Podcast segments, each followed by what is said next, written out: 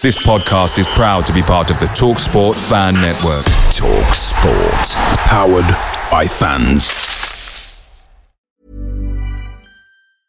Many of us have those stubborn pounds that seem impossible to lose, no matter how good we eat or how hard we work out. My solution is PlushCare. PlushCare is a leading telehealth provider with doctors who are there for you day and night to partner with you in your weight loss journey. They can prescribe FDA-approved weight loss medications like Wegovy and Zepbound for those who qualify. Plus, they accept most insurance plans. To get started, visit plushcare.com slash weight loss. That's plushcare.com slash weight loss. The TalkSport Fan Network is proudly supported by McDelivery, bringing you the food you love.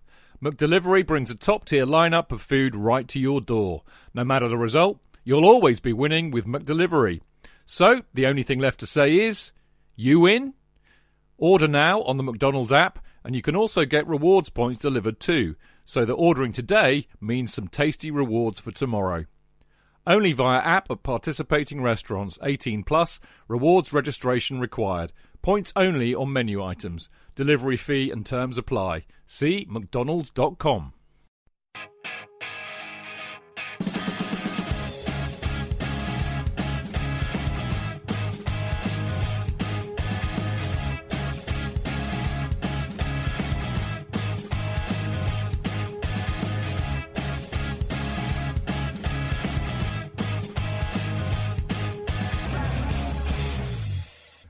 Welcome to the Chelsea Fancast Friday night preview show. I can say with full confidence and a big smile on my face that in fact it is actually Friday.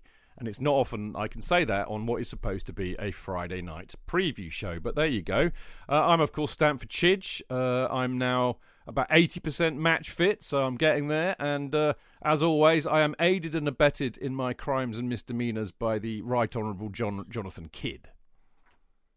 Well, not as always, because I missed Tuesday, didn't I, Chidge? You did actually. We missed, missed you too. Tuesday. We missed you too. I was at the cottage watching Fulham be promoted. Yes, I did actually say on And, air that uh, you were cottaging. Yeah, I thought you would have done. I, I'm, it would have been um, uh, ridiculous if you hadn't, in fact. That's absolutely what I would have expected.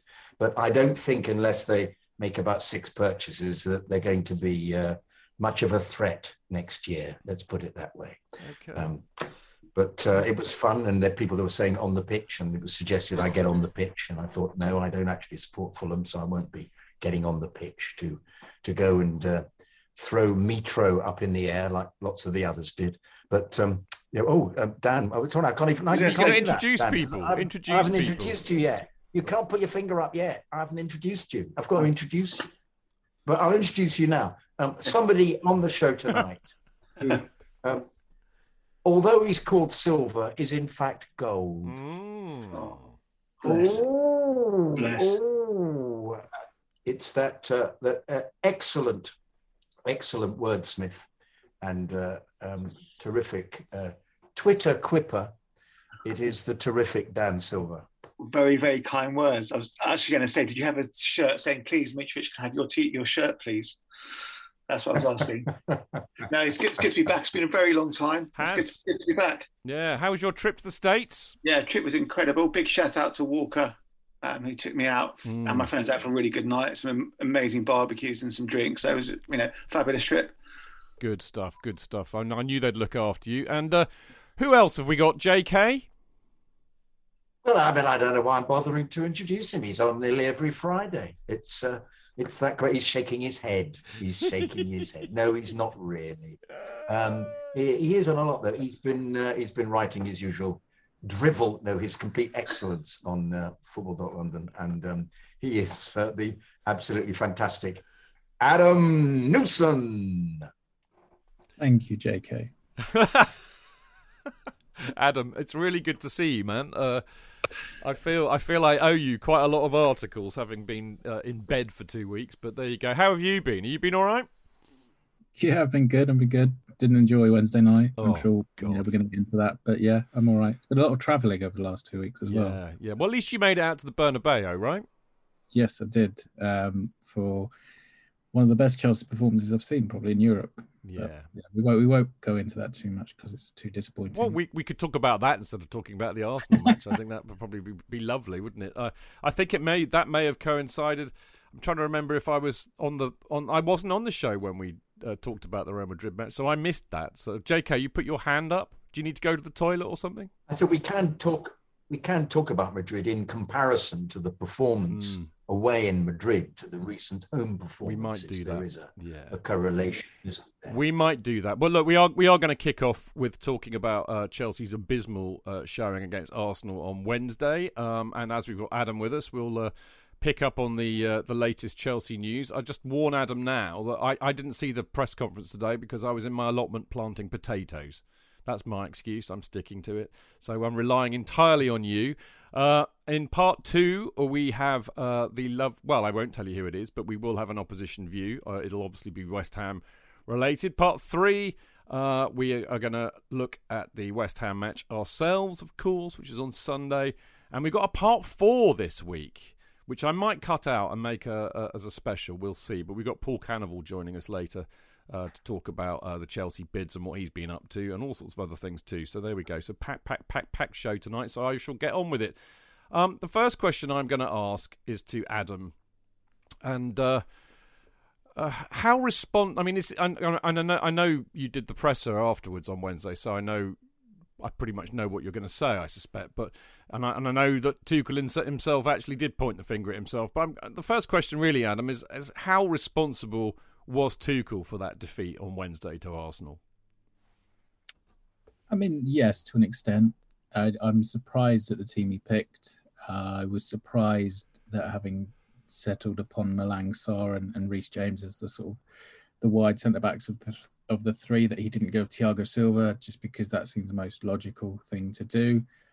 Uh, other than that, I mean, to be honest, I, that's pretty much the team I predicted, barring Malang Sarr coming in because of Rudiger's uh, injury. So, yeah, I think Tuchel is responsible to an extent, but ultimately he, he can't you know he can't be at fault for the mistake of Andreas Christensen. Um, he can be at fault for maybe picking him, but you know that that's such a, a routine mistake that you know that that's nothing to do with the head coach. Um, and I don't want to get into the whole does this squad have the right mentality because I think it's a bit churlish given they won the Champions League this season. But I do think there is an element of complacency that kicks in in certain games, and, and I'm not sure why when you see that that Chelsea team against Arsenal, um, and I don't want to speak for everybody, so do correct me. Um, but I saw that team and thought, yeah, I, I'm concerned here. I'm not sure that's going to do it. Um, and then you just watch this 90 minutes of chaos and nonsense unfold, and you're just wondering, surely Tuchel could have seen some of this happening.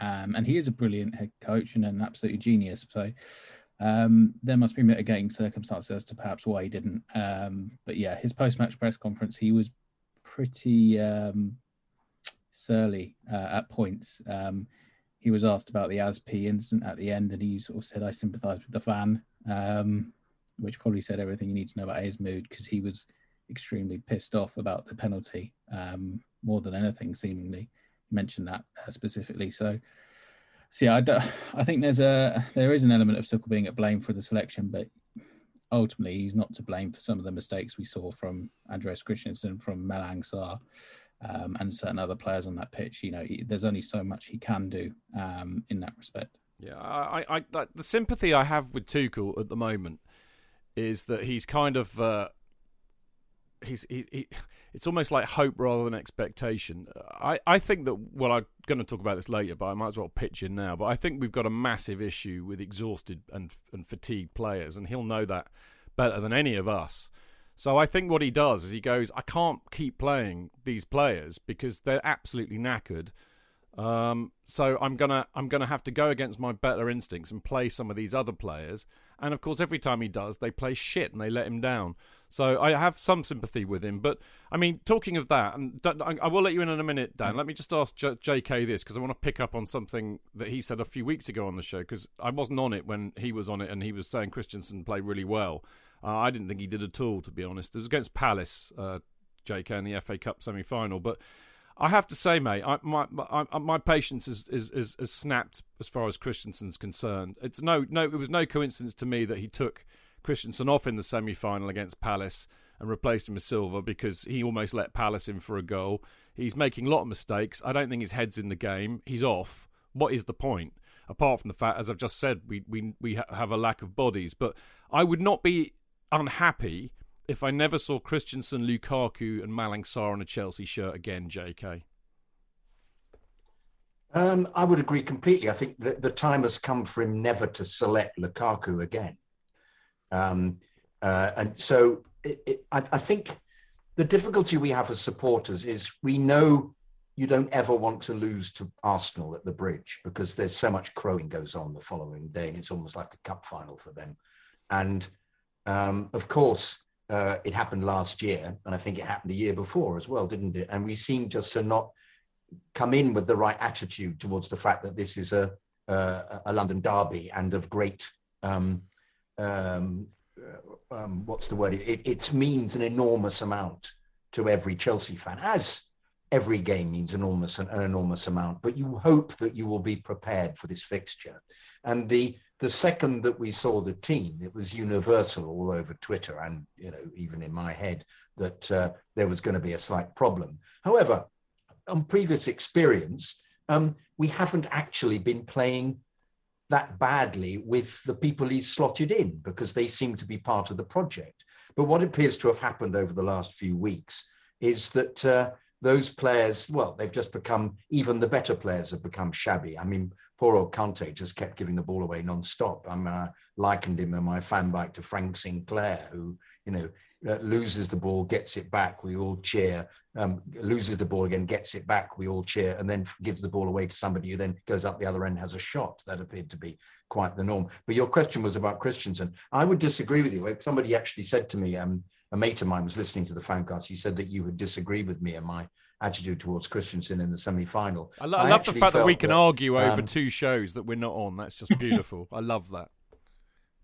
Yeah, yes, yes, because. Uh, but well, it just goes to show that people do listen to the fan cast, which is lovely. But I thought that the the particular attacking um, uh, ability that they had Palace was was similar to Brentford, which is you know they're sitting back and they they break. And I thought we'd learned they we'd learned the lesson. And I thought Christensen did very well because he snuffed out nearly every attack, along with um, uh, who was the other uh, centre back with him. Um, uh, I mean, every time, and uh, Dave, I thought played very well in that game. Every single time the ball was booted down the pitch, which appears to be that, which we failed to deal with against Brentford when we lost 4 1. We dealt with, with it at Palace very well. But um, I, so I thought he actually played very well indeed. I didn't have this this um, this this vision of him that he hadn't played well against Palace. So um, I wonder whether, in fact, he's suffering from being exhausted. And as, as, as Tuchel went on, how many have we played? We're going to have played 64 out of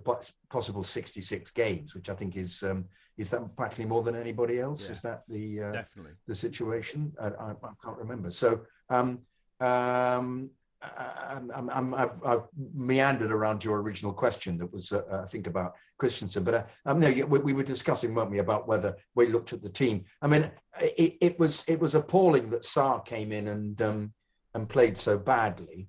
It was appalling that Dave played so badly. It was appalling that that Lukaku really is an absolute. It's a waste of time. They don't know how to play with him. He doesn't know how to play with them, and he's not making any effort. So you know, I'd have taken him off very early on and put Pulisic in. So we at least then had three people running around, or brought Havertz on earlier. But you wonder, I don't know. I, I, you can always tell from my point of view, where I'm sitting in the east, east stand, when Tuchel is actually really interested in the game, because if he if he's up for it, he gets he gets up and it's absolutely in everybody's face. And when he gives in to the whole thing, he sits on the bench and does nothing. And I pass over to you, Adam, because your finger was up.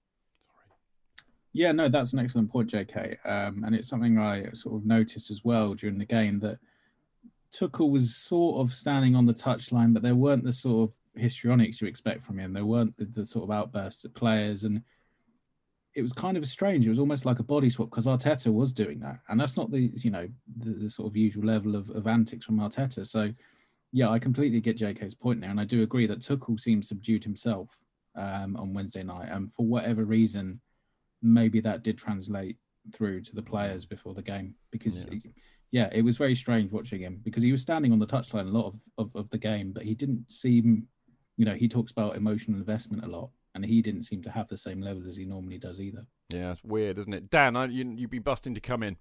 Yeah, going back to exhaustion, also, you know, like Reece James playing right centre back, we lose so much from him on the right hand side. You know so, why he's doing that because yeah, he's worried about getting injured. His injury. Yeah. So there's so many sort of almost square pegs in one hole to point. You know, Alonso had an Alonso sort of game. It was just, I mean, I think that there's Arsenal second goal. I think Lukaku made a half-assed attempt to get the ball, and then 30 seconds later we're two one down. I mean, it's, you just think you know you're a big, strong striker. He, he was just insipid and lazy and just didn't seem interested at all. I mean, literally, he could have won that ball. 30 seconds later, boom, we're two one down. Just just thought it just shows that you know our, our, squad is, is not as deep as people think. There's some players who just are just simply not good enough to play for Chelsea. Yeah, well, at all. I think on that point, I, mean, I also I, think. So, should I just make this quick point, JK, and then let, let you come in? Yeah, because I, I just it kind of follows on really from what you both said because I kind of scribbled down a few notes after the game on uh, on uh, Wednesday, and I think we've got a problem with players that are out of form, players that are absolutely knackered, and players that are injured. Out of form, Christensen, Chalobah, Jorginho, Pulisic, Ziyech, Lukaku. Players that are absolutely on their last legs and knackered. Sil- Silva, Azpi, Kante, Havertz, you could say Mount, but he just never looks it, so I maybe would leave him out of that. And then you've got obviously Kovacic and Rudiger are both injured. They were huge misses. Chilwell we've known about for a while, as as as of course Hudson and Odoi as well. And then players that are not good enough. Uh, I would put Sarr, Saul, and Barkley. But it does. You can't. I don't think Chelsea, whether we've got a deep enough squad or not, can afford to have that many players either knackered or out of form, and that's what we've got, Dan. Yeah, exactly. If you you know you look if you took four key players out of any like Liverpool City, they'd all really struggle. You know, our season pretty much changed when Chilwell got injured against Juventus. We didn't replace him. Kennedy, why brought him back? I don't think he's had any minute at minutes at all, has he? You know that that's when our season changed because that Juventus game played against Luton. just he played against Luton, Dan. He, played against, he did. Played against yeah. Luton. Okay, yeah, but generally speaking, that 4 0 against Juventus, we were like top of our game. Chua got injured, we haven't really recovered, you know, and then James out for long periods of time you know, just just some players that aren't good enough. I mean, Sarr couldn't get much for a game at Porto. You know, since he gave away that penalty against Plymouth, his, his, his game's gone to shit. He was, he was had a couple of good games in his defence. Christensen, I think, his mind is on a new a new club. I don't think he's, you know, he's had a couple of good games for us, but you know, he, he needs to be in the three and he needs not to be in the centre. Just, it just, and it's Arsenal. I mean, they're just this is the worst Arsenal side I've seen oh, for 20, yeah, 25 yeah, years. Makes it so annoying. Anyway, JK, yeah. sorry, Max, I did stop you a minute ago, but. Uh... Um, uh, there were several several things. Uh, I just felt that, that your point about Lukaku giving the ball away and going for a half hearted, half hearted um, challenge, and then the ball being up the other end is, is absolutely typical of the kind of thing that you th- they know that they strive to avoid which is giving the ball away in areas where it gives the, the op- opposition an opportunity to get up the other end as quickly as possible. So not only is he useless at actually putting the ball anywhere near the net or providing anything for anybody else, that kind of thing sets up the opportunity for an attack up the other end. And I was intrigued by watching Fulham during the week, where um, one of their full, one of their wingers uh, tried to keep the ball in. That was his big thing. It was going out. He kept it in, went into the hoarding. Everybody went, yeah. And nobody had, had considered the fact that now um, uh, the opposition, Preston, had the ball and they just went up the other end and they hit the bar. And it's that kind of approach that Fulham will fall foul of unless somebody works out, oh, actually, I've got to come and stop somebody now because they've, they've got the ball on the left hand side. Two passes in. So it's that kind of absolutely fine margin. The other thing, um, just to contradict this, is talking about how rubbish we are, is that the away form is completely brilliant. We've scored 11 goals away in three games, and we've we've conceded 11 goals. So um, you wonder whether you know Tuchel came up with this bizarre thing that it was the, the the ball not bouncing properly, which I thought was a very low moment for him, and he should never have said that because he came right. across as being a complete idiot.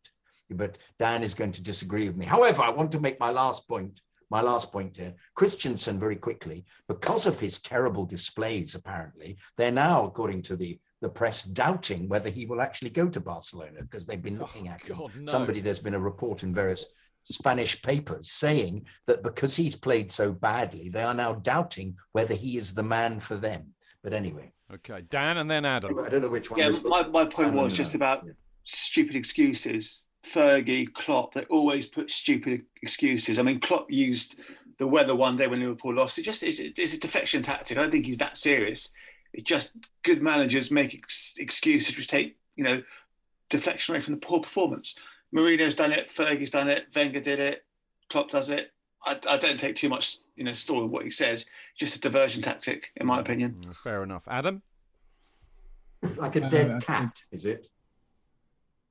I was going to just say, and uh, I thought maybe moving on to today's presser a bit prematurely, but Tuchel did talk about the pitch again today um, as a as sort of an issue. Um, so it, I, I think there's probably more to it than maybe it felt like after that game because he was uh, talking about it being a problem and how uh, sort of the pitch wasn't renewed at the right time.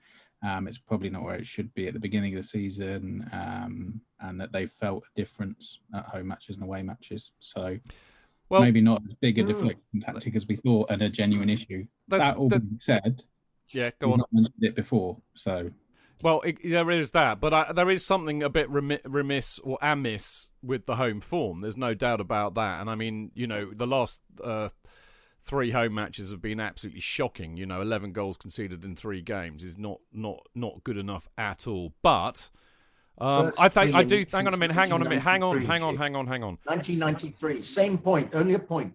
First three losses in a row since 1993. Yeah, yeah, exactly. That that's that's. I mean, I think that says it all because we were truly crap in '93. But uh, I wonder if it has a lot to do with what actually happened in this match. If you think about it, because you know when when Arsenal scored that third goal, it became a one 0 game. So you know what I was talking about last Friday. I was saying you know what they'll do is they'll try and nick a goal and then they'll they'll defend with 10 men behind the ball and try and catch us on the break and that's actually how they played at 3-2 i mean because the entire first half was nuts as we know and I think that's what, what people do. We cannot break uh, teams down who defend with 10 men behind the ball. We haven't been able to do that for bloody years, really, since Hazard used to be able to find a way through and and that's what teams do against us. And then of course we play far too high up the pitch, and if they've got anybody quick, they just lob the ball up there and boom, they score. And I think maybe that's the problem that we got at home because if you look at our away form, it's absolutely. Um, I mean, I think we've got one of the best away forms in the league. So there is definitely an issue with the with the home form. Um, Adam, just to kind of wrap this up, really. I mean, you know if we'd have won that match, we would have pretty much guaranteed finishing third, wouldn't we? So ha- has it done some damage to us in the race for top four? And I think the other kind of ancillary question on that is that are we having to face facts that right at this moment in time we are a cup side, not a league challenging side? I mean, the evidence suggests that is the case. Um, and until Chelsea sort out their home form, um, which was an issue last year as well. Um, looking back, um, then then there's no way they can challenge for the title because City and Liverpool are absolutely exemplary at home. They reel off win after win. They do it like you know if you if you watch the game on on Tuesday night, Liverpool were done with Manchester United after about 40 minutes, and then they could coast through that second half and conserve energy. And that's not really what Chelsea do we are pushed to the 90 minutes. We have to give everything. We can't um, move into sort of second gear, um, which is probably then has a knock on effect in, in the next game. So, yeah, until Chelsea sort out the home form, until until they find that creative player to unlock deep defenses, or or Tuchel gives his offensive players a little bit more license to express themselves and and maybe be as controlled as he wants then it's really difficult to see us sort of racking up 12, 13 wins that City and Liverpool managed to do um, to, to really chase them down. Um, that being said, you know, I'm sure they'll try next season again, but uh, but yeah, there's a lot of big questions that are going to have to be um, sort of fat answers going to have to be found in the summer. Um, and given everything that's going on, I'm not sure how easy that's going to be in a single summer, but we'll see. We will indeed, Dan. Yeah, I, mean, I, I agree to a point, but we, you know, up until Juventus, we let our squad depth is letting us down. Our quality of the squad is letting us down. Because up to Juventus, we were there or thereabouts.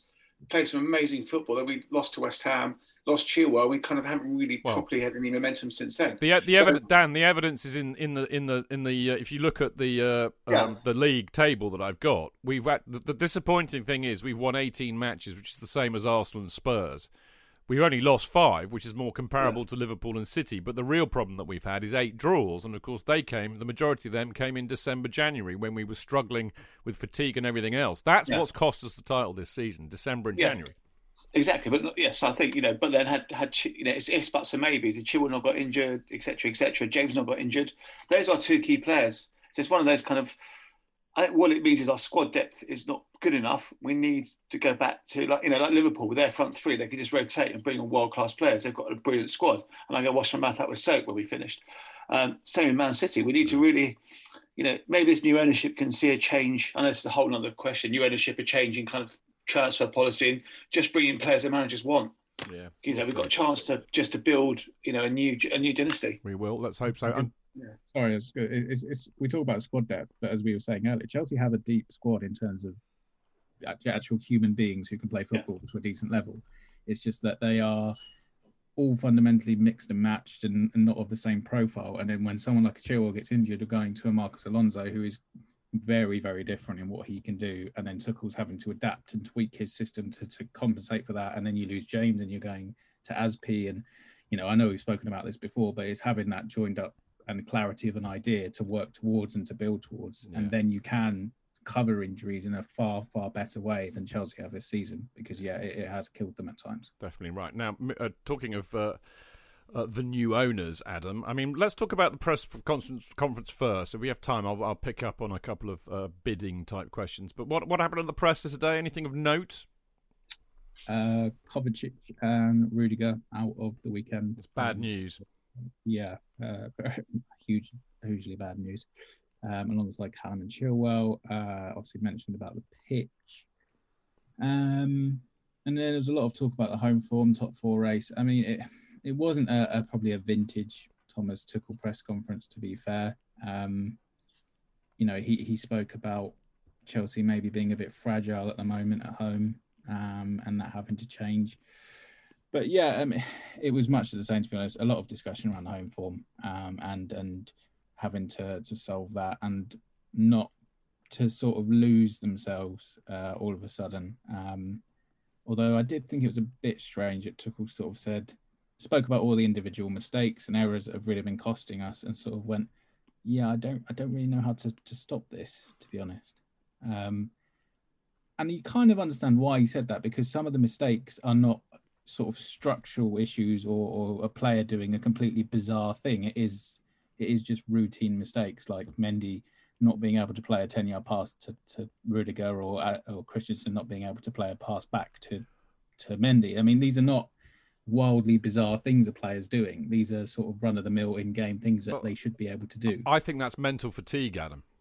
Yes. It goes back to my original point earlier on. And I think that's yeah. why he says I don't know what to do because he can't suddenly not make them fatigued.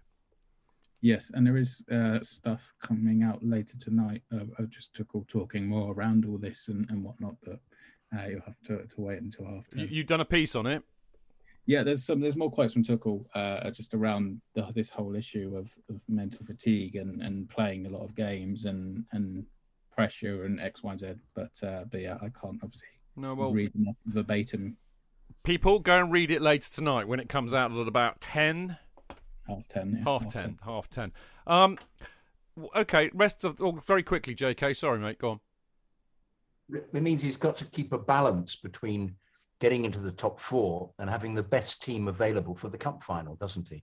Yeah. Really, if so, we may see what we consider weaker teams playing in the uh, in the league, but he somehow can't have them too weak because they've still got to carry on attempting to um, get a European place. Yeah because we do want the best side possible playing in the cup final. Yeah. You really want Kovacic playing. You really want um, uh, you want Reece to be playing right wing back. You want um, Silva and Rudiger to be playing there as well. Yeah. Definitely. So uh, it's going to be an in- interesting few weeks of balance. Definitely, Dan.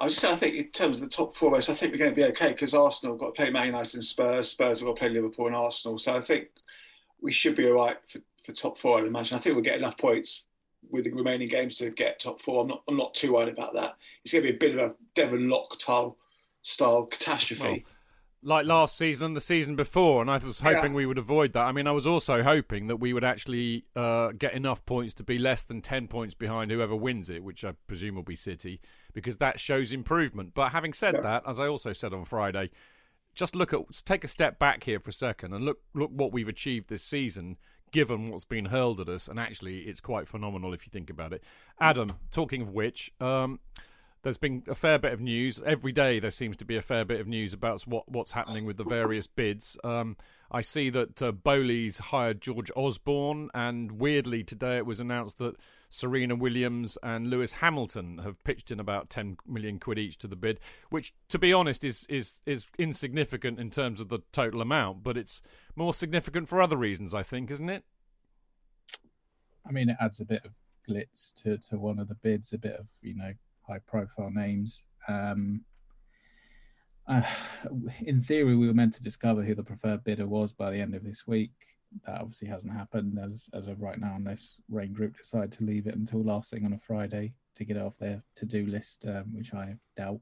So it'll probably be next week. Um, but yeah, I think there's an element of, of fatigue in terms of this story, and, and you know, we it's impossible to know if this is starting to bleed through to the players and, and everything because it does feel like it's been dragging on a long time, even though probably for a multi-billion pound takeover, it's actually progressed at a rather rapid pace. But um, but yeah, there's new names added to bids every couple of days now. Um, and I'm going to steal someone's joke and say, you know, the reason they probably want to extend Stamford Bridge at this point is so that everybody within these bids can actually fit in because uh, it is getting um, the list of names is, is just ridiculous on some of them. Like the Pagliuca bid, I'm sure is a it is a strong bid by by all accounts, but there are so many people involved in it. Um, there's no way I can remember them all. Um, so I think it's become the same for the other ones now as well.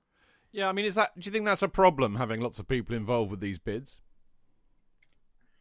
Um, to well, I kind of I think it you know depends on how it all plays out when it's actually sorted, and whoever it is uh, who does end up owning the club, you could probably get a clearer idea of, of what roles people play. But I guess from a, a sort of a an inexperienced view on this, because obviously I, I, don't haven't been involved in big business and takeovers and whatnot um, as a as a small small journalist in in the big cog. Um, I don't know. To me, having lots of different voices potentially is problematic going forward. But it depends how much of a say a lot of these people actually have, and whether or not a lot of them are just there for a small slice of what is there for, from Chelsea in, in that sense. Yeah, I mean it's it's it's interesting, isn't it? And it does seem to be mad. And by the way, just just to make I, the, Broughton's brought in the uh, uh, Williams and Hamilton, not not uh, Boehly, as I might have erroneously said a minute ago. But uh, uh, for the just for the uh, benefit of Mr. Stick, who's in Mixlr, the the random that Boehly has brought in is George Osborne, who used to be the Chancellor of Exchequer of this great country, my friend.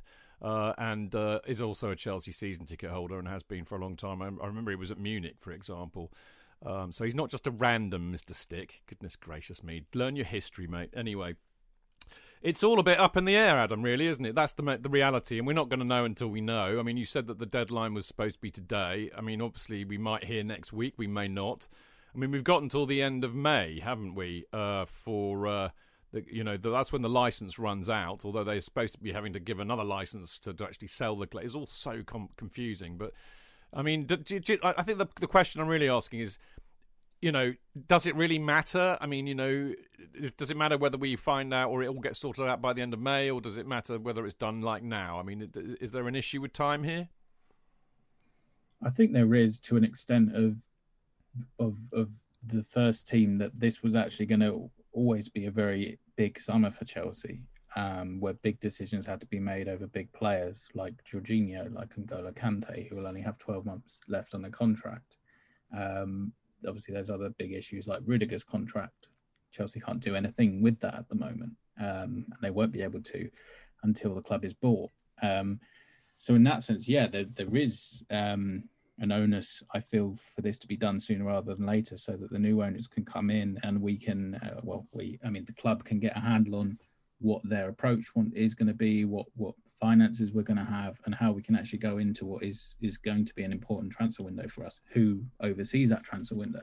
Is it Marina Granovskaya? You know, does she do a handover period? Is it somebody else? Because there's Marina has her faults and people are very quick to point out, but she's the person who would have done a lot of work this season, building relationships, speaking to agents, you know, putting feelers out there ahead of this summer window. So if you take that all away, Chelsea and starting from from nothing with with these people again. So, you know, in my, my opinion, just from a, a, football perspective, it's important to probably get this done before the end of May because you don't want to be jumping straight into the transfer window trying to rebuild or, or refresh a squad for a title challenge when you've just got owners who are sort of unpacking their boxes still. Yeah, definitely agree with that. Um, somebody was saying that Marina, um, we've got your finger up. We've got it. I can get it. I'm not going to stop for you. It's my turn. No, sorry, Dan. Thank you. Well, get on with it's it. Still then. there. It's fingers, fingers still up. I'm waiting. Fingers still up. And I know we got exactly. That's what I thought you were going to do. Um, uh, there is a theory that, in fact, they will try and keep Marina and um, somebody even said Bruce Buck on. I don't think that's going to happen. Yes, all right, Dan. We know you're in. We're coming in. Yes, um, Marina and. Um, and well, I was, but you keep putting your finger up. We know you're coming in. You don't have to keep your finger up. Um, Marina was actually going to be kept on by some of the uh, oh god bloody hell Adams at it. All right, just yes, get right. on with it. I, I, Fuck's I, sake. I, I, give. I've given. I've given up to the floor. I've given up. No, no, I want I've you to finish, but just ignore him and just carry that's on. it. I finished. I had nothing. You you're you're right. Yes, I, I've heard too that most of the bids want to want to keep Marina and Buck, and Yes. I can understand why they want to keep Marina. I can understand why they would probably want to keep other other uh, um, executives as well because there's a, a need for transition. Right, final word to Dan on this. No, yeah, you- pretty much. I was going to say. I think whoever comes on board will probably leave the existing board as it is the first six months Yeah. while they get their feet under the table. Yeah. I can't imagine there being any huge wholesale changes straight away. No, Maybe be a year before we see any. They get their own bodies in. Yeah, absolutely. But I think inevitably they will want to put their own people in. Anyway, this is a story, as we know, that will run and run and run. But uh, we've got to run now because we've got to go to part two. Um, I, I, Adam, I mean, you're welcome to stay as you always are, but if you've got to leap off, no problem.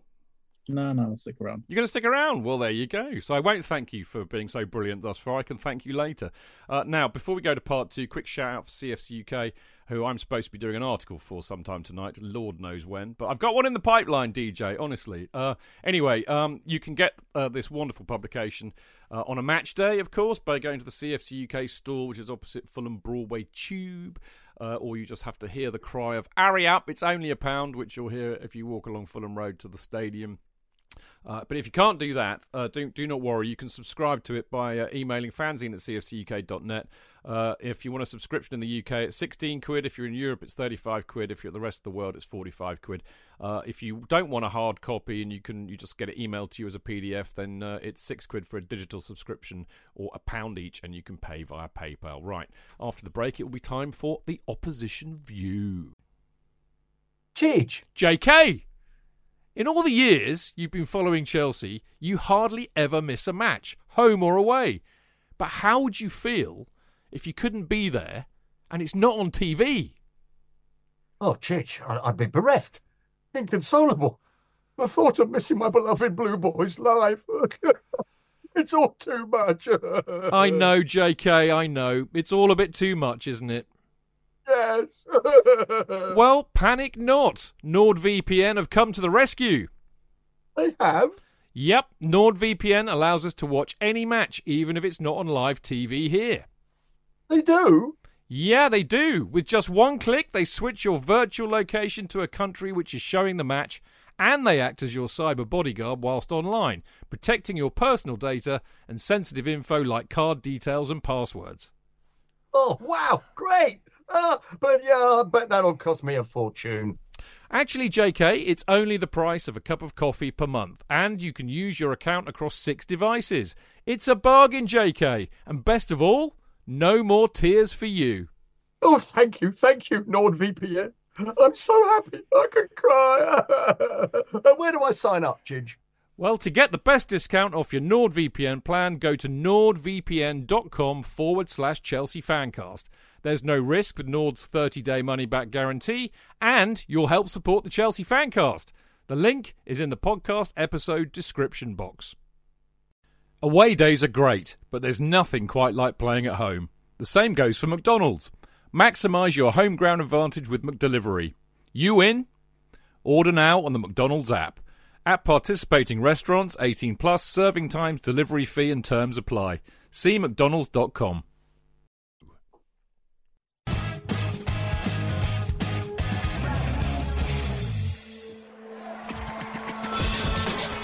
fans, real opinions.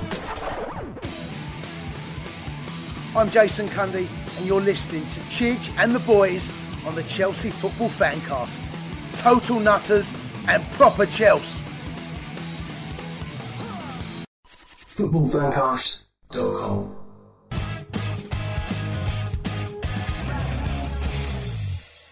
Welcome back to the Chelsea Fancast for uh, part two, of course, and uh, and we've been a bit lazy recently. We've not not uh, I've not been getting off my arse and getting guests in, but when it comes to West Ham, I have absolutely no excuse because uh, uh, two great West Ham fans are uh, good mates of mine, and it's now time for this. The opposition view.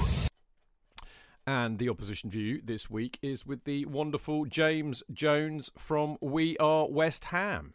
Am I right? Have I got it right for once, James? Yeah, you got that right, Chidge. Bang on, mate. I have. Yeah. You yeah. know, I'm always tempted to call you the West Ham way, which is a completely different one, isn't it? Oh, definitely don't do that, mate. No, no don't do that. oh, I'm glad I got it right for once. Anyway, how are you? You well? Yeah, good, thanks, mate. Yeah, yeah, just uh, just loving life as a West Ham mm. fan at the moment, which is which is quite rare. Well, indeed. I mean, I was going to kick off with that really because uh, I, I, mean, it's it's been a it's been quite a season for you boys, hasn't it? I mean, most of the season, the, all the talk's been of uh, you know West Ham challenging for the top four, but in in I mean that seems to have slipped away. Although I will talk to you about that in a minute. Um, but of course, recently it's all been about the Europa, the Europa League or the Europa Cup, and of course, I mean, I know you were out at Lyon the other week, which was a, a tremendous uh, win for West Ham, wasn't it? And I mean, mm. you're now in the semi-final against Eintracht Frankfurt, who we beat in the semi-final when we won the uh, Europa Cup against Arsenal. Uh, so I'll talk to you about that as well in a minute. But uh, you must be on cloud nine, and you've got a real, real sniff of a trophy, right? Yeah, for the first time since 2006, we've got we've got a real opportunity of actually winning something worthwhile. Um, aside from the Betway Cup, which we which we've only won maybe twice in. What about the Intertoto? Didn't you? Didn't oh, you win the Intertoto, mate? Yeah, we won that in '99. um, obviously, 2006 was the FA Cup final, which we lost to Steven Gerrard. So yeah, yeah this is this is literally the first time you know in sort of you know 18, 19 years yeah. that we can we can really go. Yeah, actually, we've got a real chance of actually winning something here. Um, previously, we have been in other semi-finals of the cups, but never really felt like it was on. And at the moment, it feels like it's on um, particularly with Barcelona losing to Frankfurt in the previous round. has really opened the door for us to go on. And yeah, we're all just a little bit, obviously living on cloud nine, uh, cloud nine, like you said, but just almost in a bit of shock as well. We're like dazed because two years ago when the pandemic started, we had we were a point above the bottom three. David Moyes had just come back. Everyone was, you know, didn't really know where we were going to go. Um, you know, accusations of a lack of ambition from the club, of David Moyes coming back, and and now two years later, we're looking for a second consecutive top six finish and a Europa League semi final. And it's all just happened so quickly that we've not been able to stop and actually take stock of how far the club's come and how far David Moyes has taken us. It's, it's pretty mental, really. Hmm. I mean, do, do you think it's all down to David Moyes' management? I think, I think ninety percent of it is. I would say that you know one the, the clearest thing he's the clearest change he's made since he came back was um, squad togetherness and bringing uh, and building a relationship between the fans and the squad. I can't remember the last time where I had where I had genuine love for about fifteen other blokes as I do now. Um, they're just they're just incredible, and they they there's a mutual respect between the fans, the players, and the manager and the coaching staff, which I can't remember ever having as a West Ham fan. And that's one of the big changes he's made. And on with that comes confidence for the players. It's a thin squad. It's a tight knit group of players. There's all these criticisms of not having a big enough squad, not investing enough in, in the transfer windows. Um, but I think that's worked in his favour some uh, a little bit because you know with a smaller squad he can get the best out of them, and you know they're just fighting for each other every week. And I think that's all down to him. It's all down to the man management and, and the work he does on the training pitch. Um, so yeah, it's it's mostly down to him, I think, and, and the fans acknowledge that straight away. Mm. I mean, talking to the, the fans, I mean, I, I, think I'm probably gonna. I, I know what you're gonna say here, but uh, you know, obviously there was a bit. I mean, I know a lot of West Ham fans who were pissed off about having to move to the uh, the the London Stadium, the Olympic Stadium, call it what you will, because they Mhm. they, they loved uh, Upton Park and and everything that it meant, and and it was a horrible place to go. I can vouch for that. Um, really tight little stadium, Mm. and it and it was a great atmosphere down there, you know, and. You've now got fifty thousand uh, fans in there every week, uh, which has put you on another level as well, I think. And uh, that can that can be great and it can have drawbacks. But what is the atmosphere like there now? this season, um, as if we, as if we, it was, it's been our home for for many many years. Like, y- yeah, you do get going. The Burnley game last weekend, it wasn't, it wasn't fantastic, but the same can be said for Upton Park all those years ago. It wasn't absolutely bouncing, absolutely rocking every single game. No, exactly. You needed those big, big results, big occasions to really make it feel like home. Um, and over the last five or six years, we've had those big wins. You know, the Sevilla win in the last 16 Europa League was the best night I've experienced over there since we moved. It was absolutely rocking from start to finish. Even before the game, it was absolutely bouncing. And it felt like home. And it, you don't even think twice about it now. Obviously, you're still pine a little bit for Upton Park, and that's just that's only natural. But it, it, feels a lot more like home now, and that was always going to come with a little bit of success on the pitch. The first three years, four years of being there, we were in relegation battles. You know, we had terrible players. Um, we were losing three 0 at home to Brighton on a Friday night, and and things like that. And it was it just it was like what what was the point of moving? Now we're beginning to see the reasons why why the club wanted to move, you know, and beginning to get what we were promised as part of that move, which was success and and and some and a bit of a European tour. So it, it's a lot better now. The atmosphere is a lot better, um, and long may that continue, mate. Well, indeed, I think I think I'm going. I mean, I take your point as well. Actually, I mean, it's. I think there's a very interesting dynamic with atmosphere at a lot of clubs, but uh, I mean, we we often have a very duff atmosphere if we're not playing somebody, you know, where there's some real jeopardy. You know, if it's like a really big match against a rival, then obviously the atmosphere is great. If you if you're playing somebody like you know Brentford or or, or Stoke or, or Middlesbrough or whatever, you know, then it's just not the same. So I take your point Mm. there. Uh, I think I know, Mm. I think I'm going to know the answer to this one too, but I'm going to ask it anyway. Um, would you rather win the Europa Cup or would you rather finish in fourth? To win the Europa League all day long, Yeah, all day long. We've not won anything for forty odd years. yeah. Um, not I've not seen anyone uh, any West Ham captain lift a lift a trophy of any meaning in my lifetime, uh, apart from a couple of playoff trophies and a Betway Cup. Uh, and an Intertoto Cup certificate, which you reminded me of earlier. Um, so yeah, all day long Europa League. Like, we didn't expect to be where we are now. Um, let's go for it. Let's get let's get that trophy.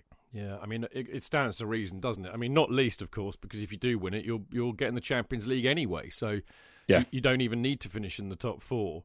Uh, so uh, I can understand. I mean, yeah, m- trophies all day long. I, I think anybody. I mean, only Arsenal fans would say I'd rather finish top four because that's because they're weird and they drink lattes. But there you go. Um, Yeah.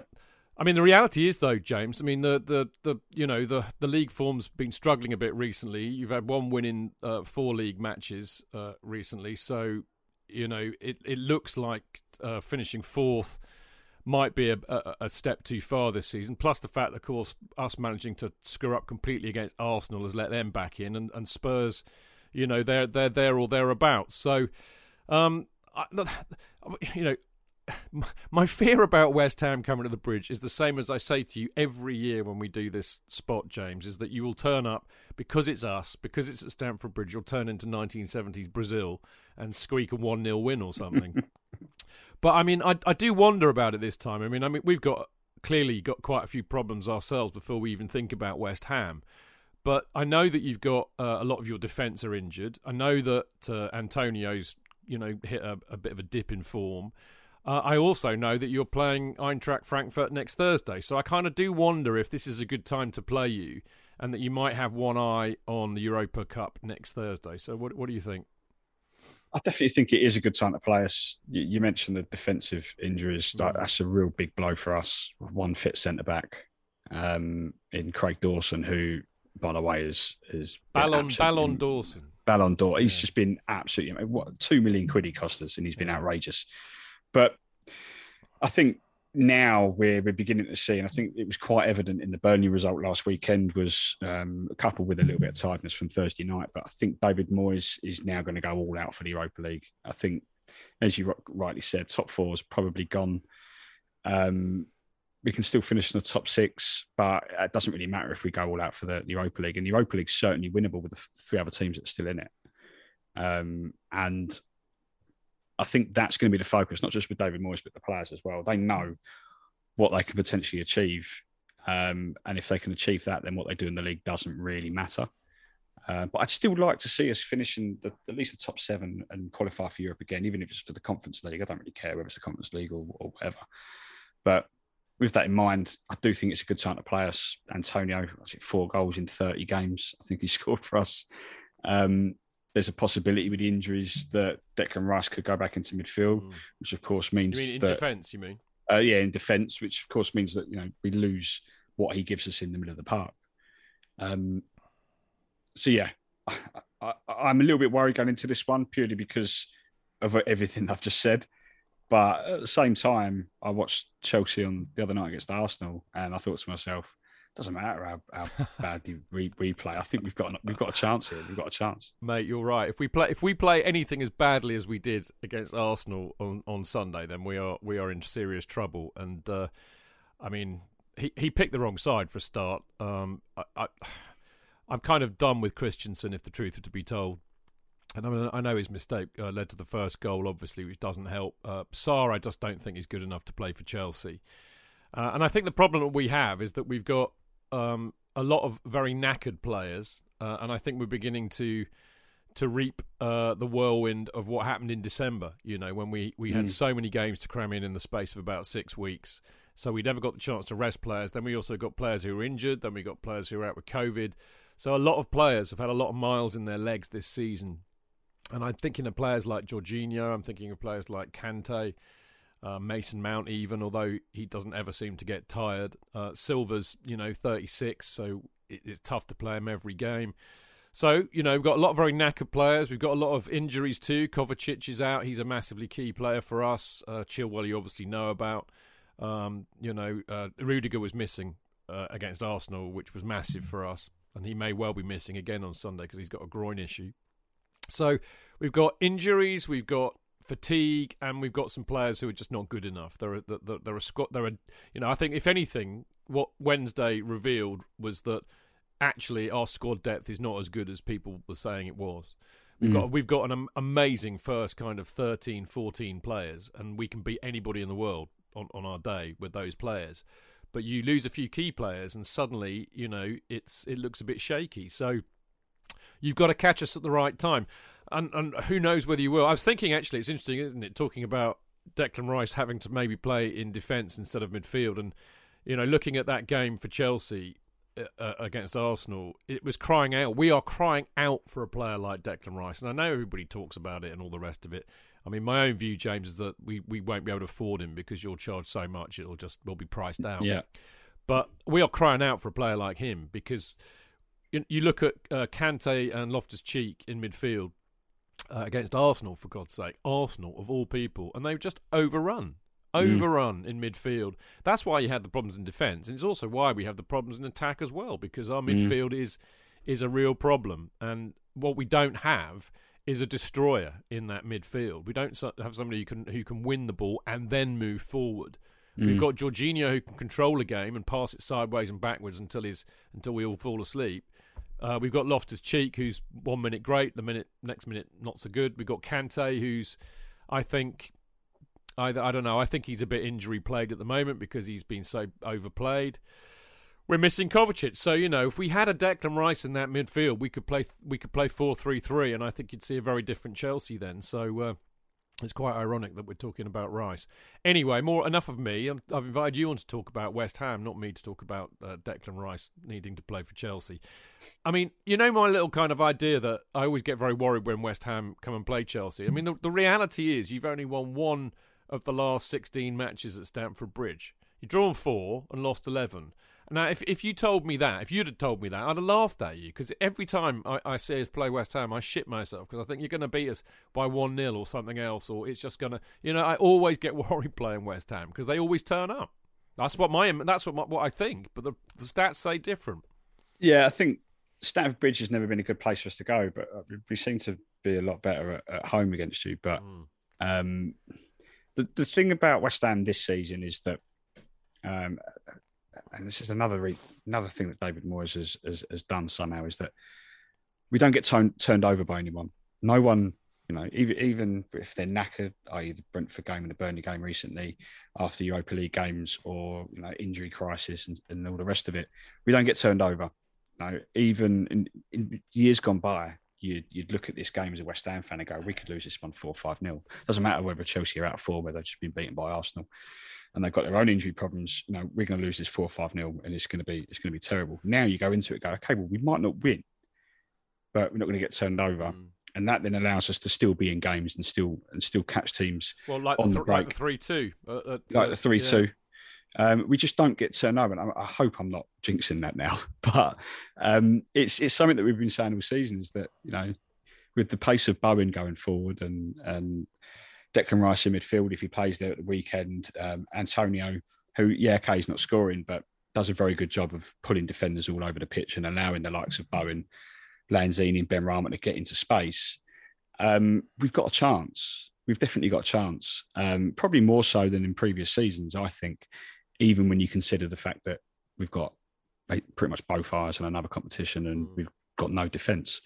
Um, so that's that's what I'm clinging on to at the weekend, mate. Is that you know the fact that we don't get thrashed anymore, yeah. which was always a problem at West Ham for many years. Um, it means that we're always in games, and that that means that we've always got a chance of of taking something away from difficult places or notoriously bad places for us to go. Yeah, I mean, the bridge I don't think is the fortress it used to be. Certainly, if you judge by this in the last season. But uh, mm. do, do you think Moyes will pick his strongest team? And uh, if not, who's likely to be the biggest threat to us then? He he will go as strong as he possibly can. That's another thing that we've noticed is that even when I mean he's got a thin squad anyway, so he can't really rotate that much. Um, but even when you think, okay, he might he might rest a few players. We've got Europa League coming up on Thursday. He hasn't you know the the game before the Brentford game before we played uh, Lyon in the second leg, mm. he was playing Zouma, Declan Rice, Jarrod Bowen. Um, Zouma got injured in that game, unfortunately, but you know it was a, it was a fully full strength eleven at Brentford. Um, so I think it will be as strong as he can go. Um, the big question mark is is where Declan Rice plays, but the, the key man for us is Jarrod Bowen at the moment. Yeah. Like he's just just on fire, mate. Like and he scored 15 goals already this season. That's more than anyone has in one season for us for about 15 years, mm. which is mad in itself when you think about it. Um, and he's just in really, really good form. And regardless of what side of the pitch he plays on, you know, he can score with both feet. He's he's tricky, he's pacey, um, and he'll finish from anywhere. So get him on the ball, and we've we've got an opportunity. And he's one that I think, particularly, I'm looking at with you mentioned earlier um, Christensen, potentially no Rudiger. Um, there's a Chelsea defence there that Jarrod Bowen might be looking at and going, yeah, I've got, I can have a bit of luck today. I can have a bit of luck if I get on it. So, and I'm sure the, the players in and around him will be thinking exactly the same thing. Well, indeed. I mean, he's. I would imagine he'll start on the right. I mean, you'd be stupid not to, really. And yeah. I mean, even. I mean, the the team I've I've put out. I, I desperately want to see us play four four three. Well, basically it's four three one two, but four three three and old money because I just don't think we've got uh, enough. If, if, I'm assuming Rudiger won't play, so I've got Silva and Chalobah as the central defenders, James on the uh, as, as the as the right back, and Alonso as the left back because that is basically the only choice we have.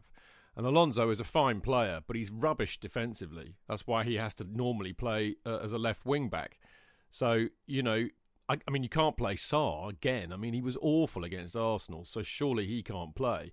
So basically, you've got you've got Bowen against Alonso, which scares the shit out of me.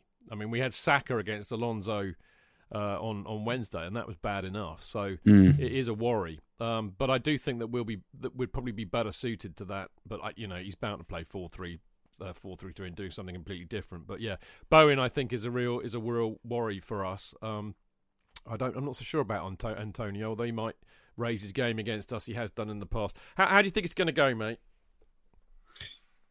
I think it'll be tight.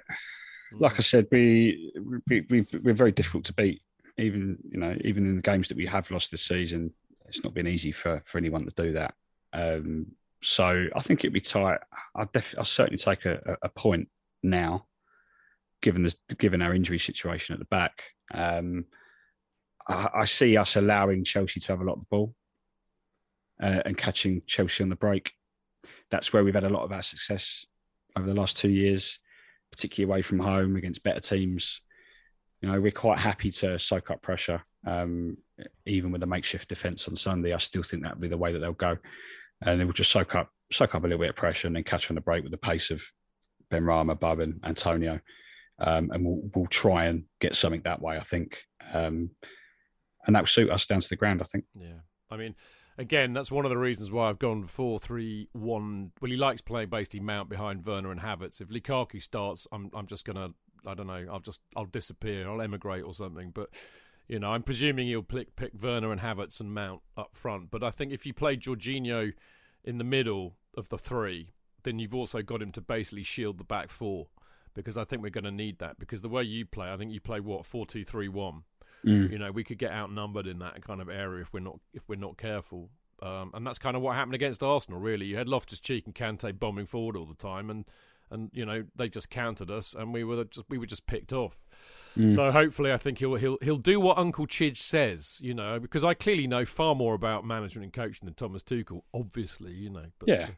Uh, that's my hope, but we shall see. Because I, I think it's going to be a tough game for us. I really do. But uh, you're you're going to what are you going to go for score wise?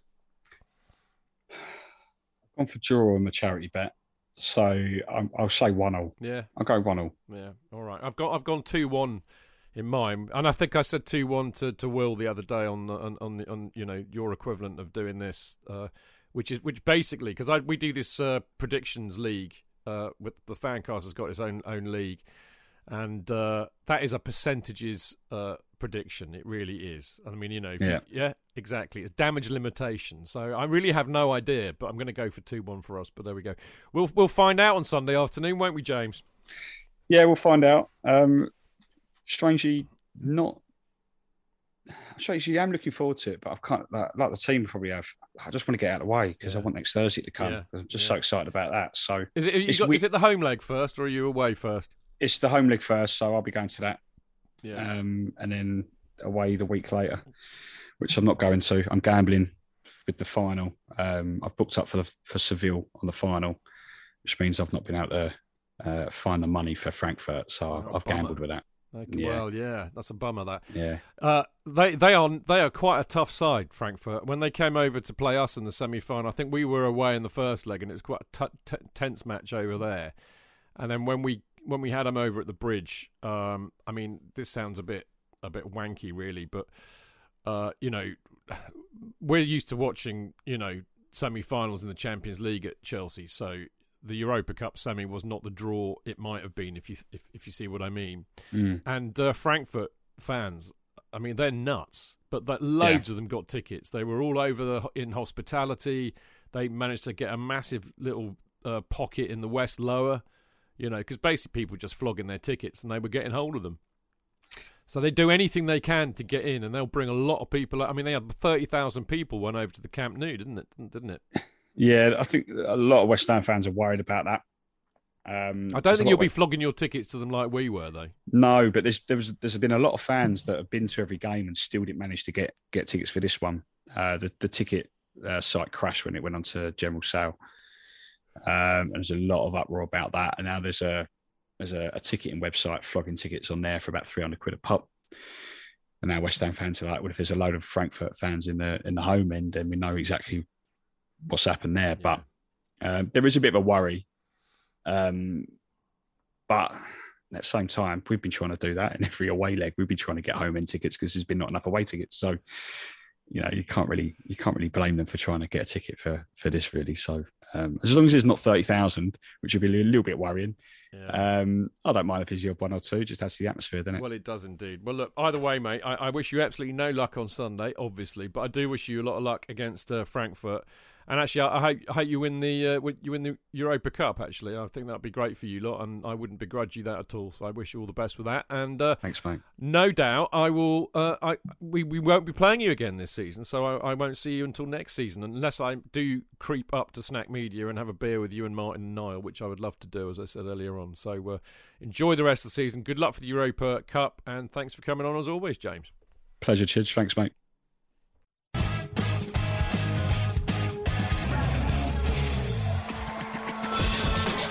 Real fans, real opinions. I'm Jason Cundy, and you're listening to the Chelsea Football Fancast. Up the Chelsea! Footballfancast.com.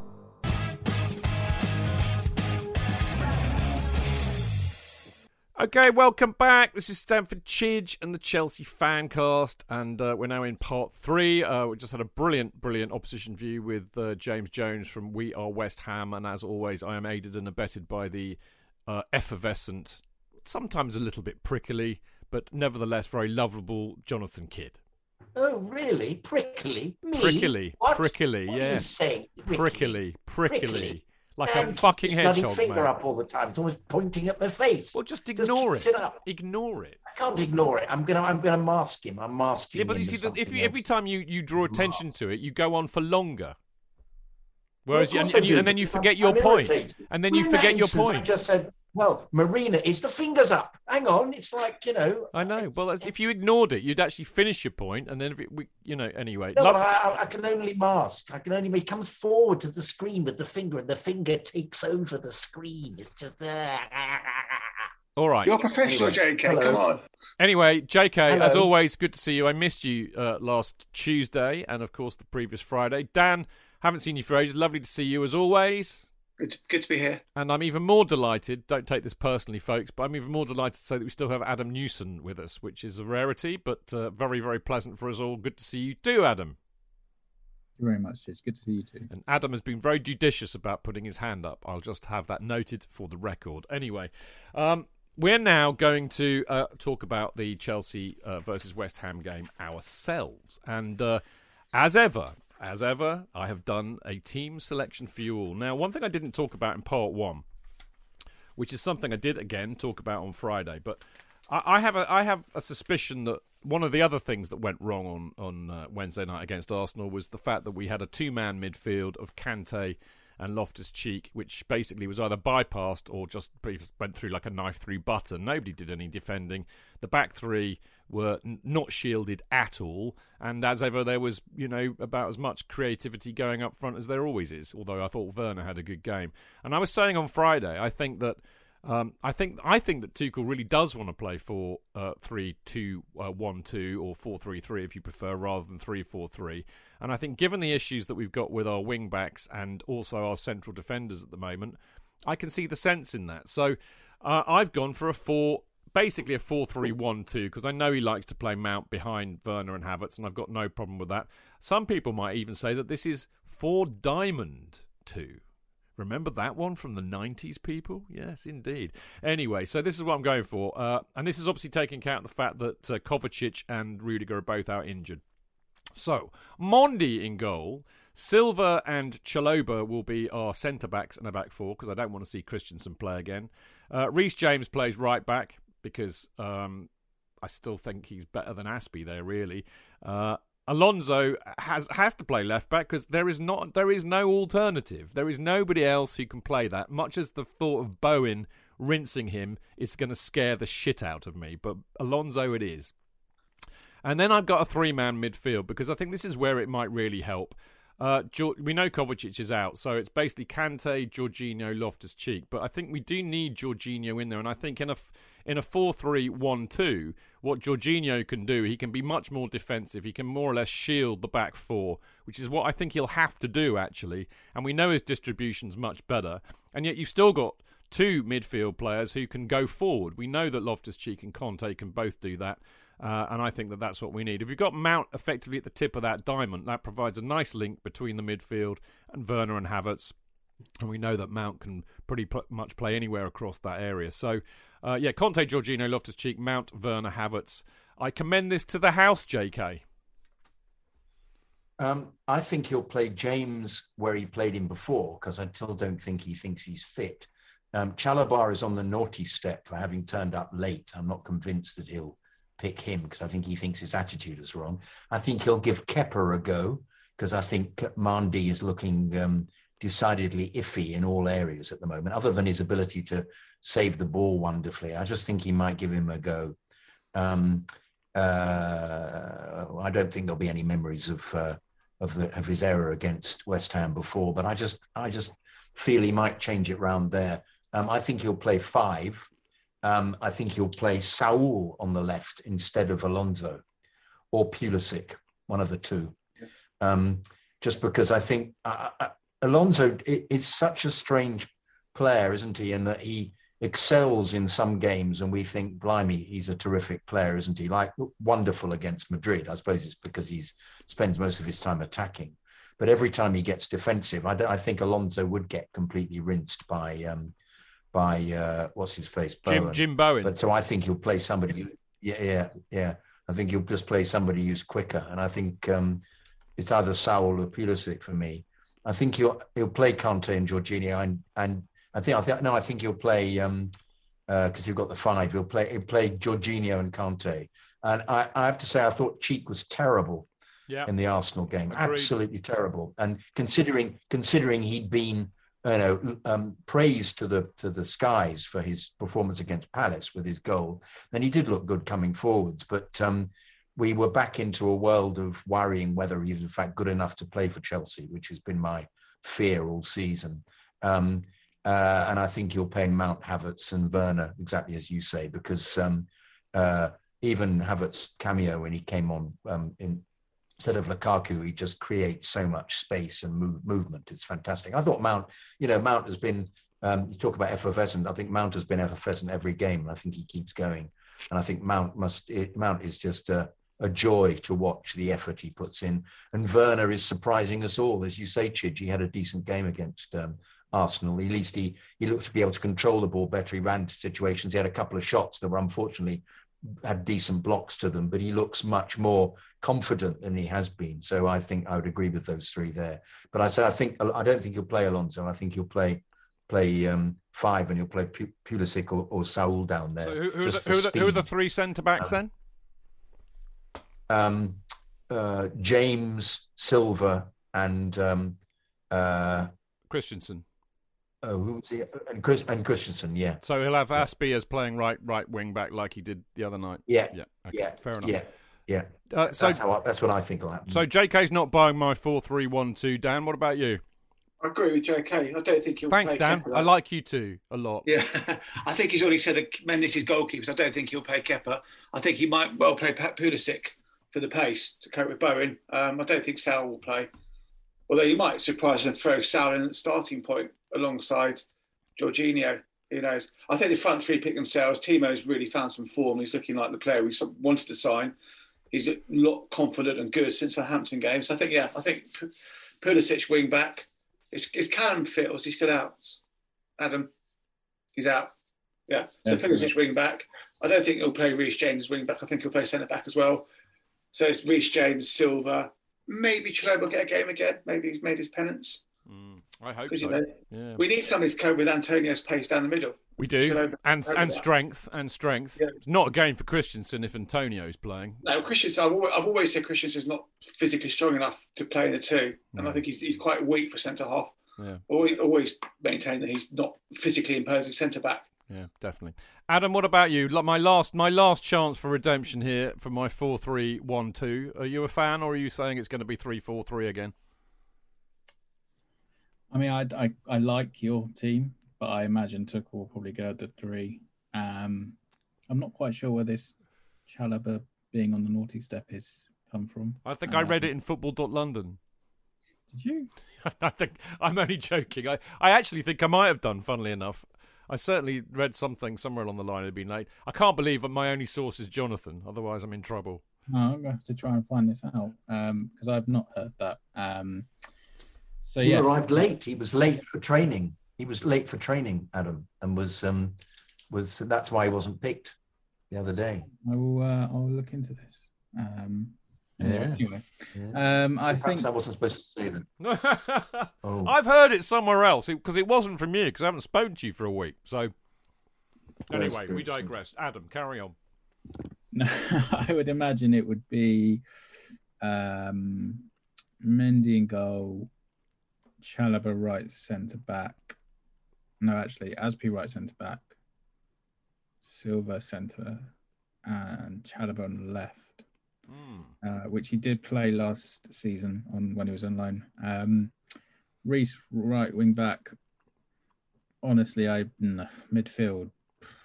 I really don't know. Um, I, part of me just thinks he'll go with Kante and Jorginho as a let's get back to basics, almost what's worked before really well.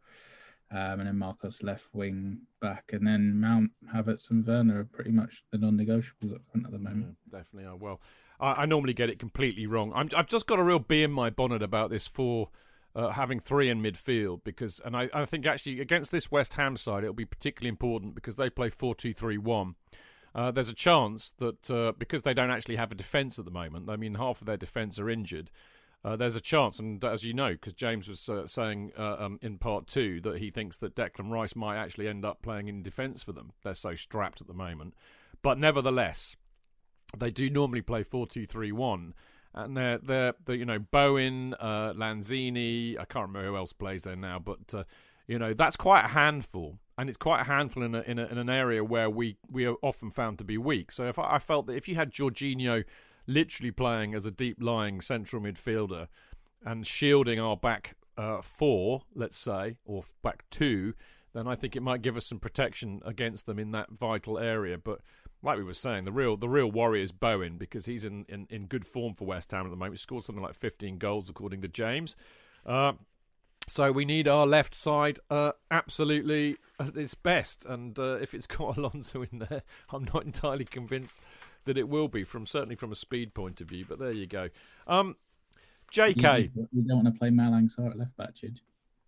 I'm frankly, mate, I'm sorry. Uh, He impressed me a few times earlier on in the season, but after that display against Arsenal, I just don't think he's good enough, mate. He's not good enough for Chelsea, you know. And I think this is the problem that that uh, that that that Tuchel finds himself in. I'm a bit, I'm a bit, if I'm, I'm a bit disappointed actually that he's resorting to players like Sa- Sarr when maybe he could be playing some players from the uh, from the you know the the youth team, the, some of the younger guys. But there you go.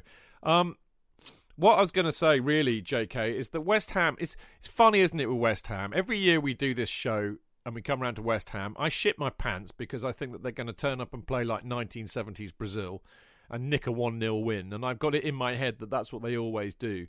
But the truth of the matter could not be more different, in fact. They have actually won one of the last 16 head to heads at Stamford Bridge. They've drawn four and lost 11.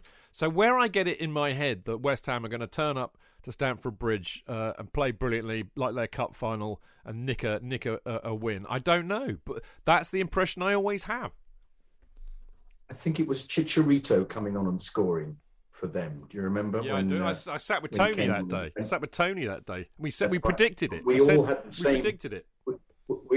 We, we, we all had the same telepathic thought at the same time, thinking he's coming on, he'll score absolutely, and of course he did. And I think they won then, didn't they? Win in that game? Yeah, last That almost. year? I thought they might. It was like they either drew. I don't think it's on our on our little sheet No, it, was a, it was a draw, two two, I think it was. yeah, they got they got a was it, result out of it. That's for sure. They got a result. Yeah. Yeah, yeah, yeah. Wasn't that the one Yeah. where Hazard scored Um, that I- I absolute? You know, go on, mate. I I, I can't remember anyone. I was going to say, wasn't the game where um, Alvin Martin played his one and only game for them? Oh Yeah. yeah, mate, it might Yeah. have been. Yeah, yeah. But as I said, they've only drawn four in the last sixteen at the bridge. So again, that's a spurious. Uh, it's it's a, we have this weird view about them. I think. Um, J.K. Um, I have a theory, and it'd be interesting to hear what Adam says about this as well. But I have a theory that uh, they might have one eye on the Europa League. I mean, if, as, as you've all just heard, James is way more pumped up for uh, Eintracht Frankfurt than he than he is for playing us on Sunday. And normally he'd be very pumped up for playing us. So Adam, I mean, they have got Eintracht Frankfurt next Thursday. They they are all absolutely desperate to, to to do well in that competition and win it. So do you think that Moyes might have one eye on it? And they don't have a very deep squad, so and they've got half a defence, so maybe they've got more problems than we have at the moment.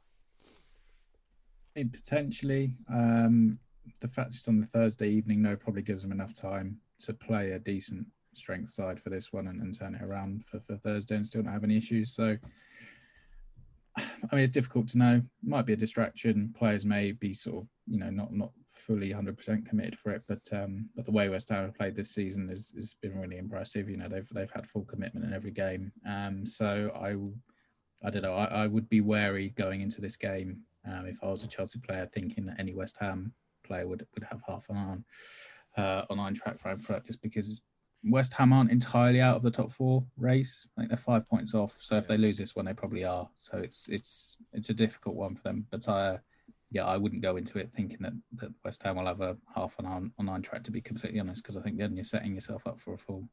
Well, we will. They'll, they'll step up anyway, won't they? Well, step think? up anyway, won't think? they?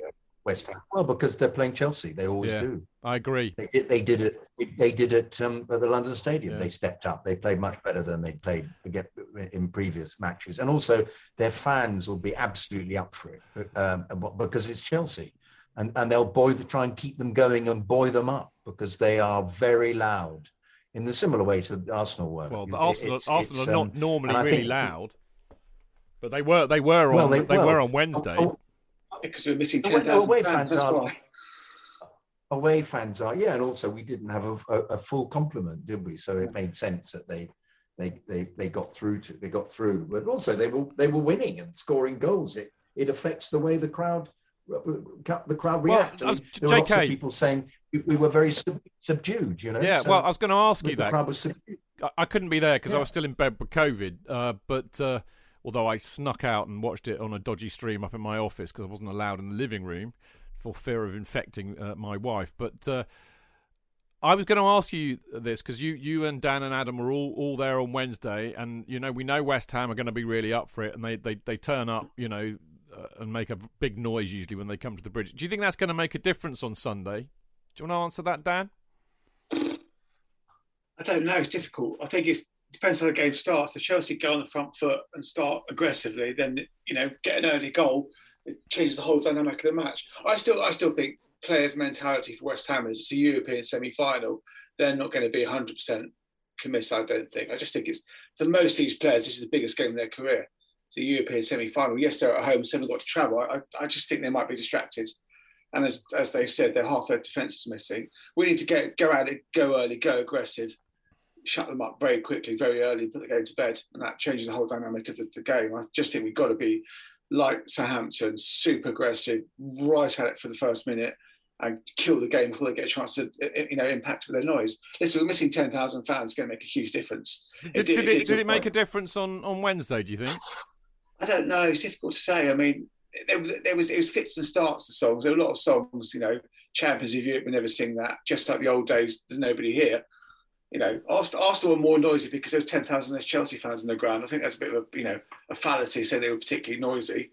They got you know. I, it's difficult to say. I think we just need to go at it, aggressive, straight from the off, on the front foot, get an early goal, change the change the whole crowd dynamic because we, we need to win this one, need to win it, and I I, I think West Ham's minds will be on Thursday. Really, just I just think players' mentalities are, you know what, we're not going to get top four, although we have a chance. We're not going to get top four. The Europa League is their best chance of getting the Champions League, and they've got a great chance of winning it. Yeah, absolutely. J.K. Um, yeah, it was it was sort of equal noise at the beginning, except there, as you say, Dan, that one um, just like the old days, there's nobody here, which they just kept singing over and over and over again, tediously.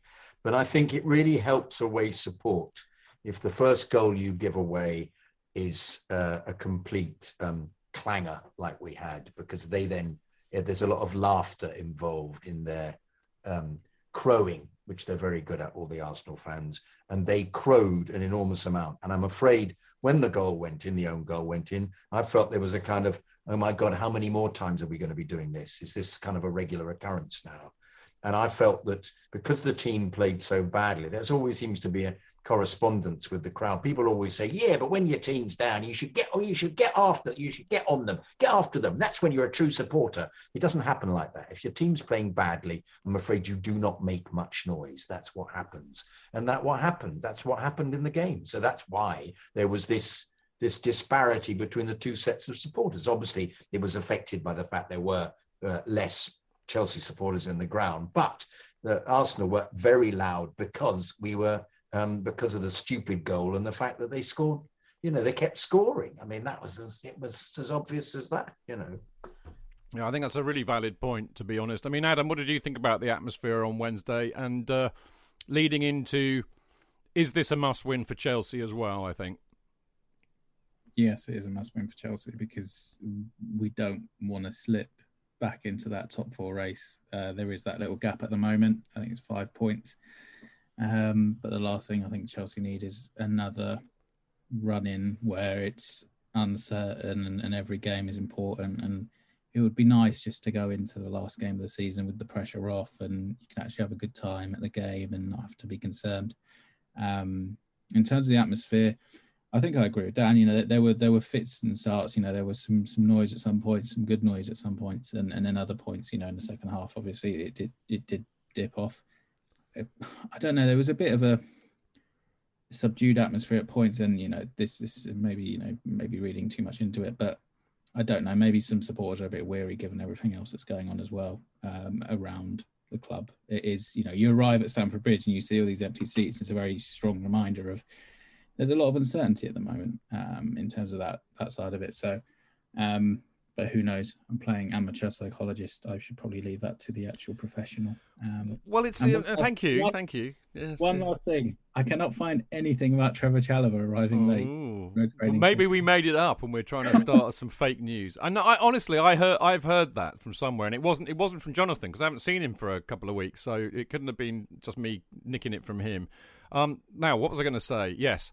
I think it's a very interesting point, one that we have overlooked a bit, perhaps. And I mean, I remember we did talk about it after the international break because I was saying that, you know, Tuchel had done this amazing job of keeping them all in a bubble until the international break. So, you know, they seemed to be fairly unharmed by what was going on or unaffected by what was going on with the selling of the club. And then they went off on their international breaks and they're talking to all their other uh, players, you know, people who play for other teams. They're having a bit of banter and suddenly they're aware of the shitstorm that we're in, and maybe that that pricked that bubble a bit, and maybe Tuchel's found it harder to kind of you know bring corral them all back together and keep them shielded from that.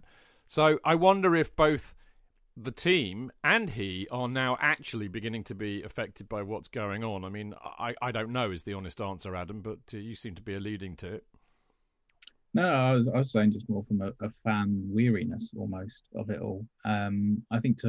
So we are the fans are. Well, just a little bit because you know it's been going on a long time now, and, and as a supporters, you want to know what direction your club is going in, and still, you know, that we don't know where what direction it's going to be going in come the next sort of six weeks. So maybe there is a, an element of that. Um, in terms of the players, I think Tuchel would dismiss that pretty quickly, to be honest, if you asked him it. Um, no matter even if there is some, an element of truth to it now, um, I think he would say no. Um, you know, nothing's changed here at Cobham. There's no reason. Um, but you know, the longer it drags on, the more uncertain certain players' futures become, like Rudiger, and I don't know, maybe it does start start to seep in for a while, but um, it's not something I've heard, and, and I'm sure it's not something Tuchel would agree with if you asked him, to be honest. Yeah, I think the players know what's going on. I mean, they've got their phones, they've got everything there. They're not going to be oblivious to what's going on. So whether you know it affects them or not, I don't know. But I think I think from a sports perspective, it's incredibly unsettling, and you know, people who've got years and years and years of involvement, having this. We never had this uncertainty before ever. And maybe go back to the sort of the Bulstrode Marler Estate days when we were they were trying to rebuild Stamford Bridge. But this is the first time in 30, 35, 40 years, you know, the, the existence of the club has been threatened, actually, you know, physically threatened. And it's, it's it is, it is emotional for a lot of people right now because you know there may not be a Chelsea Football Club. I know that's massively dramatic. There's a very there is a possibility there might not be a Chelsea Football Club come next August. So you know, fans are you know are I don't yeah pretty emotionally drained. I mean, I, I know I am the last sort of you know, four or five weeks for the stuff we've been doing on the trust and so on. I'm like literally emotionally, you know, it's just it's been it's been tough. It's been very tough for all Chelsea supporters right now because it's it's it's, it's, it's a huge huge situation. We, we we want some clarity. We want to get this ownership taken over so we can go back to talking about football and ridiculous transfer rumours. So you know, the sooner this is done, the better. Yeah, I mean, I, I take your point, mate, because I, I, well, I don't know. I mean, I've, I've kind of, you know, inadvertently been out of the game for a couple of weeks thanks to getting COVID, but there is an there is an attritional quality about this. I mean, we were talking to Adam, weren't we, in part one about the fact that it, it just, you know, we don't quite know when it's going to be over yet, and time is an issue. Um, but there is something quite attritional about it. Maybe our our experience of it, Dan, is a little bit different from other people's because we've been so involved with it you know, because of the trust dealings. But I can understand why there's a bit of a malaise around the support at the moment. And there's no no human being, just to keep Adam happy with a bit of psychotherapy, but no no human being likes uncertainty or change. And we are in the middle of a massive, massive, massive dump of uncertainty. And we know for sure as eggs that we are eh, going to have some change. So maybe that is affecting the support. Anyway, enough of all of that. I need some predictions from you, lovely people. Uh, Adam first. How do you see it going? What do you think the score's going to be? Uh, I'm going to go 2 1 Chelsea. I don't think it's going to be overly pretty, but I hope slash suspect that they will get the job done just about. Yeah, I think you see two ones what what I call in Premier Prem predictions, uh, Chelsea fancast Prem prediction terms. I call that the percentages prediction. And actually, that's exactly what I'm going for, Adam, because basically I have no bloody idea. So I'm just saying, I think and I hope Chelsea will win, but I think it'll be tight, and I don't really know. So I'm totally with you there, mate. Uh, Dan, what about you, mate? Uh, I'm going for a 2 0 win. I think we'll just, I think West Ham will be a little bit distracted by Thursday. I think we'll just have enough to win 2 0. 2 0. So 2 1 2 1 2 0. JK, please give me at least a 4 0 to make me happy. 2 2. 2 2. Seriously? Yep. yep. Explain. Uh, I, I don't think we. I don't think we'll play well enough. I don't think that. I think there's a problem playing at home. I don't think that we'll play well enough, and uh, I think we're um, we're not quite up for it.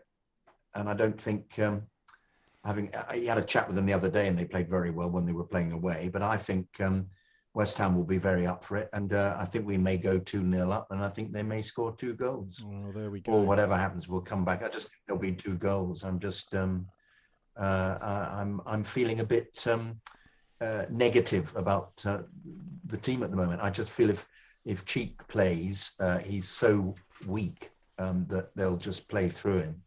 Um, unless he's bolstered, I just think not playing Rudiger. That's why I want three in midfield. That's why I want three in midfield.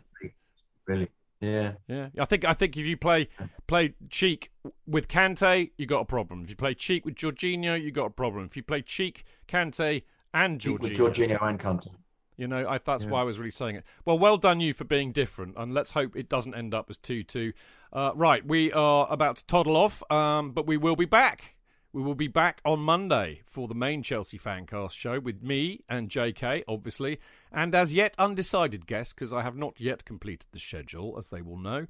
Uh, but we'll be back on air at 7 pm and we'll be looking back, obviously, at the match against West Ham and we'll be looking ahead to the Premier League match against Man United next Thursday. It never stops. Uh, but there you go. So, uh, Dan, uh, lovely to see you. Haven't seen you for ages. Really nice to see you again, my friend. Thank you. Good to be back and let's roll on, beat the Hammers and let's make it a happy weekend. Yes, indeed. Not happy for the Hammers, obviously. No. Uh, Adam, uh, an absolute privilege. We've we've had you for the whole, whole bloody show. What can I say? Uh, thank you very much for having me. Let me stick around as always. We love seeing you, mate. Add, add team selection predictions. Uh, we love seeing you. You know that. And as for you, Mister Stamford uh, Bridge, I almost said Chidge then. Mister Stamford Bridge himself. Uh, the veritable legend that is Jonathan Kidd. I missed you last week. I really missed you. It's lovely to see you again. Oh, I, I was wondering whether I could have done it from the stand at, uh, at uh, Craven Cottage.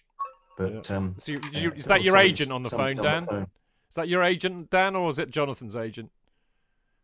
I no, I, I don't be, have that kind of line. It's Dan's agent, clearly. Mate, mate, lovely to see you. Dan, yeah. I'll, I'll see you again on Monday. Uh, but uh, you lot in Mixlr, lovely to see. to it, lovely to see you people too. Until then, keep it blue, keep it carefree, and keep it Chels. Up the Chels. Up the Chelsea!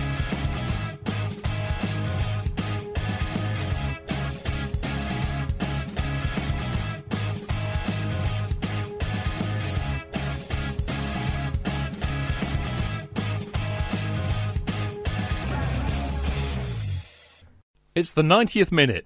All your mates around. You've got your McNuggets share boxes ready to go. Your mates already got booked for double dipping, and you steal the last nugget, snatching all three points. Perfect! Order McDelivery now on the McDonald's app. You in? At participating restaurants, 18 plus serving times, delivery fee, and terms apply. See McDonald's.com.